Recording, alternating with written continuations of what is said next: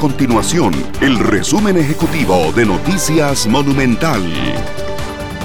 Hola, mi nombre es Fernanda Romero y estas son las informaciones más importantes del día en Noticias Monumental. Los diputados que integran la Comisión de Asuntos Hacendarios se mostraron desconfiados con el gobierno tras el caso Cochinilla, escándalo de supuesta corrupción en la construcción de obra pública y presuntas irregularidades en el manejo de recursos.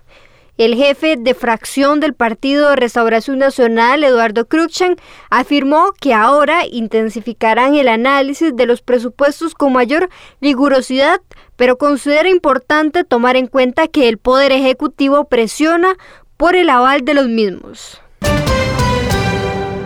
La empresa MECO e Ingeniería Técnica de Proyectos habrían ideado un plan para desacreditar los informes del Laboratorio Nacional de Materiales y Modelos Estructurales de la Universidad de Costa Rica, la NAME, que advertían sobre defectos en la mezcla asfáltica utilizada en proyectos como el paso a desnivel en garantías sociales.